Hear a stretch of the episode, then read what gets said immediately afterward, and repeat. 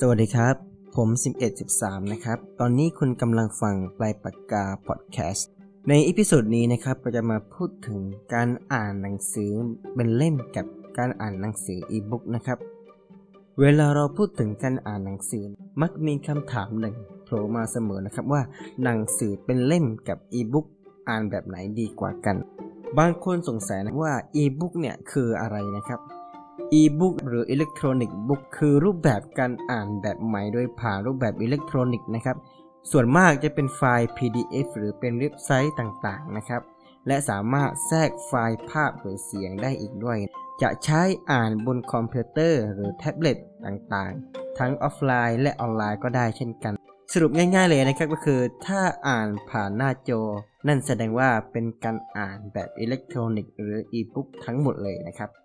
มีงานวิจัยมากมายได้เปรียบเทียบระหว่างหนังสือเป็นเล่มกับหนังสืออิเล็กทรอนิกส์ผลปรากฏว่าไม่ว่าจะเป็นหนังสือประเภทไหนเนี่ยหนังสือเป็นเล่มส่งผลต่อความสามารถในการจดจำและความสามารถในการทำความเข้าใจได้ดีกว่า เพราะว่า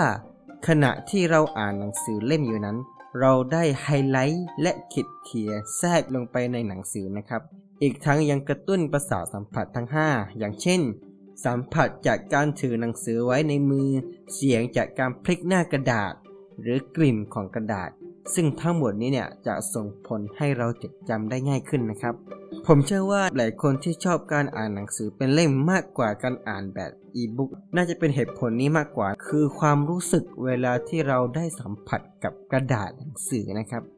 มันเป็นอะไรที่พิเศษจริงๆ ช่วงเวลาที่เราพลิกกระดาษไปทีละหน้าทีละหน้านะครับ หรือแม้กระทั่งกลิ่นของหนังสือที่มีความเป็นเอกลักษณ์เฉพาะตัว เป็นสิ่งที่อีบุ๊กไม่สามารถทดแทนได้เลย อย่างไรก็ตามอีบุ๊กก็มีข้อดีมากมายเช่นกันนะครับ ที่ไม่มีในหนังสือเล่ม อย่างแรกเลยนะคือ พกพาสะดวกอ่านได้ทุกที่ประหยัดเวลา เป็นทั้งข้อดีและก็จุดเด่นของการอ่านแบบอีบุ๊กเลยก็ว่าได้ เพราะว่าถ้าเราพกหนังสือเล่มอย่างมากสองเล่มก็หนักหนาแล้วนะครับแต่ถ้าอีบุ๊ก เราพกพาไปไหนมาไหนก็ได้นะไม่ต้องลำบากแบกหนังสือ เพราะเราสามารถเปิดอ่านได้ทุกที่ทุกเวลา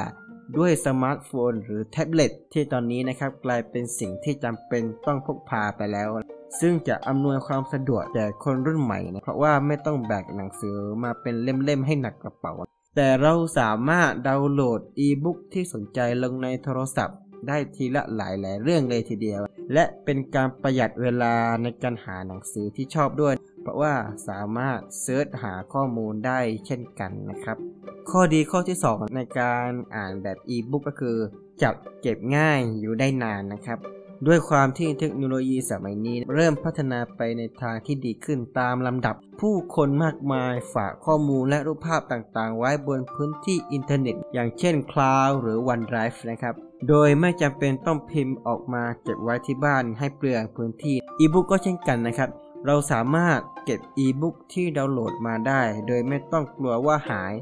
นอกจากว่าเราจะลืมรหัสในการเข้าใช้อันนี้ก็ช่วยไม่ได้นะครับ และที่สำคัญนะครับ มันจะไม่มีวันเก่าเหมือนหนังสือเล่มแบบทั่ว ๆ ไปเลย อันนี้ก็เป็นข้อดีของการอ่านหนังสือแบบอีบุ๊กหรือการอ่านหนังสือแบบอิเล็กทรอนิกส์นะครับข้อดีต่อมาก็คือสะดวกต่อการเรียนการสอนนะครับ หนังสือแบบอีบุ๊กจะสะดวกเป็นอย่างมากกับการสอนนอกสถานที่ หรือการบรรยายให้ผู้คนเป็นจำนวนมาก ซึ่งการแบกหนังสือหรือเอกสารหลาย ๆ ชุดเพื่อไปแจก อาจจะสร้างความลำบากให้กับผู้บรรยายก็ได้นะครับ หรือถ้าเราเป็นครูเนี่ย เราจะเอาหนังสือเป็นเล่มเล่ม30 เล่ม 50 เล่มแบกเพื่อส่งให้กับนักศึกษา มันก็คงไม่ใช่ใช่ไหมครับ แต่ถ้าเราทำเป็นอีบุ๊กแล้วแชร์ไฟล์เอกสาร ให้นักศึกษาหรือให้ผู้ฟังดาวน์โหลดด้วยตนเองเนี่ย จะทำให้สะดวกและประหยัดเวลามากยิ่งขึ้นเลย และผู้ฟังหรือนักศึกษาเองก็สามารถเปิดข้อมูลขึ้นมาอ่านได้เสมอ ถึงแม้ว่าการบรรยายของเราหรือการสอนของเราจะจบแล้วก็ตาม ต่อมานะครับ การอ่านหนังสือแบบอีบุ๊กมันจะมีการบริการหนึ่ง เป็นการบริการเหมาไม่อั้น อ่านได้ไม่จำกัด หนังสืออีบุ๊กเนี่ย มันจะมีบางเว็บที่มีบริการแบบเหมาเหมาบุฟเฟ่เท่าที่ผมรู้นะครับ ตอนนี้คืออุบบีมันก็มีแบบจ่ายรายเดือนบุฟเฟ่เหมาเหมาถ้าเราจ่ายไปแล้วเนี่ย เราสามารถอ่านได้ทุกเล่มที่อยู่บนเว็บไซต์ ซึ่งมันเหมาะมากๆสำหรับคนที่อ่านหนังสือเยอะๆ ว่างก็อ่านว่างก็อ่าน ซึ่งผมว่าการจ่ายแบบบุฟเฟ่น่าจะเหมาะกับคนกลุ่มนั้นนะครับผม ดังนั้นนะครับผมคิดว่าถ้าคนที่อ่านหนังสือไม่เยอะมากเล่ม 2 เล่มต่อเดือน ก็ซื้อหนังสือแบบเล่มจะดีกว่า เพราะว่าสามารถจดจำและทำความเข้าใจได้ดีกว่า แต่ถ้าคนไหนอ่านหนังสือเยอะๆเป็น 10 10 เล่มต่อเดือนเนี่ยผมคิดว่าการอ่านเป็นอีบุ๊กหรือการอ่านหนังสือแบบอิเล็กทรอนิกส์น่าจะสะดวกกว่าง่ายกว่าประหยัดกว่าหนังสือเล่มแน่นอนนะครับ ก่อนสุดท้ายนี้นะครับผมคิดว่าไม่มีอันไหนดีกว่ากันระหว่างการอ่านแบบอีบุ๊กหรือการอ่านแบบหนังสือเล่ม เพราะว่าทั้งสองมีข้อดีข้อเสียที่แตกต่างกัน มันขึ้นอยู่กับไลฟ์สไตล์ของเรามากกว่าว่าเหมาะกับการอ่านแบบไหน ถ้าเราเป็นคนที่อ่านหนังสือเยอะๆ เป็นสิบสิบเล่มต่อเดือน ผมแนะนำให้อ่านเป็นอีบุ๊กมากกว่านะแต่ถ้าคนไหนที่อ่านไม่ได้เยอะมาก ก็อ่านเป็นเล่มน่าจะอินกว่า สุดท้ายนี้นะครับ ถ้าท่านผู้ฟังคนไหนคิดว่าพอดแคสต์นี้มีประโยชน์ ก็ฝากกดไลค์ กดแชร์ กดติดตามด้วยนะครับ เพื่อเป็นกำลังใจให้ผมด้วยนะครับสำหรับวันนี้ สวัสดีครับ